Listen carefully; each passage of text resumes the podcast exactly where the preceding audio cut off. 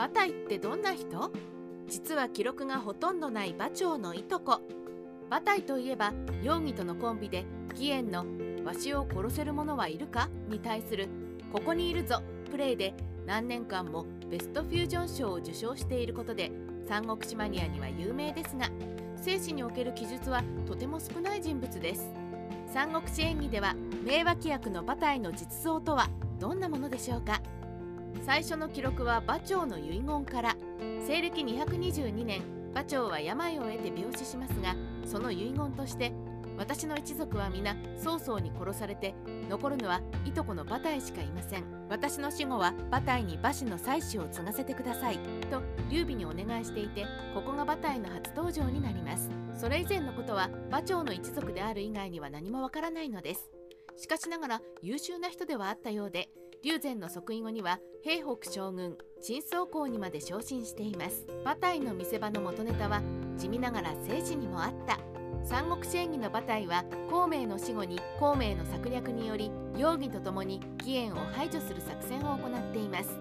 それが義援が容疑と口論をし義援がこの世にわしを殺せる者がいようかと言った時に義援に寝返ったふりをしていた馬隊がここにいるぞと飛び出して驚いた義援を刺し殺すというあのシーンです。実はその元ネタはちゃんとあります。西暦234年孔明が五条原で没すると容疑は孔明の遺言通りに軍を撤退させるとし義援は戦争を継続させるといいます。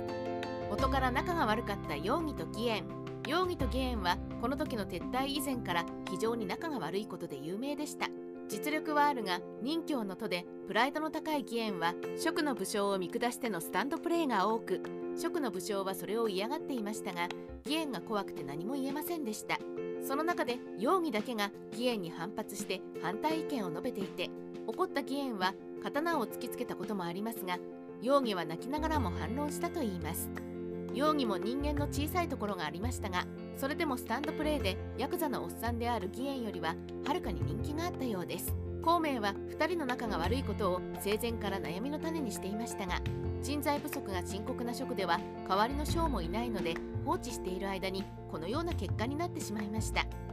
馬隊出動義援を切り殺す。孔明の死後もなおも戦を続けようという義援と遺言通り撤退しようという容疑の意見は対立しますが職の武将は皆容疑について義援は一りぼっちになります。義援はここに至って反乱を考え職軍が撤退するのを阻止するために先手を打って参道を焼き落とし龍禅に対して容疑が謀反したと嘘の上奏をします。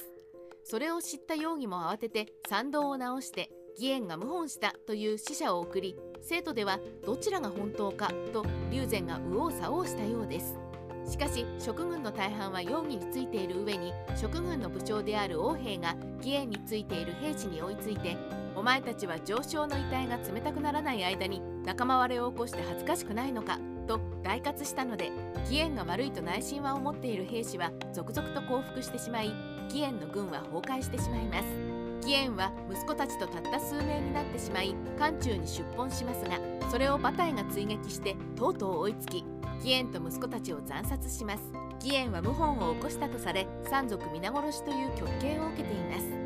実は義援にまつわる馬隊の仕事はたったこれだけなのですが演技では馬隊の役割は大きく膨らみ俺を殺せる奴はいるかここにいるぞになっているのです。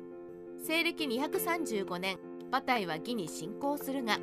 孔明の死後馬隊は職軍を率いて義に攻め込んでいますが義軍の牛金に迎撃されて1000名余りの死者を出して撤退したと記録されています。馬隊の軍歴といえばこれくらいであとは司書に出てくることもありません。三国志ライターカワウソの独り言。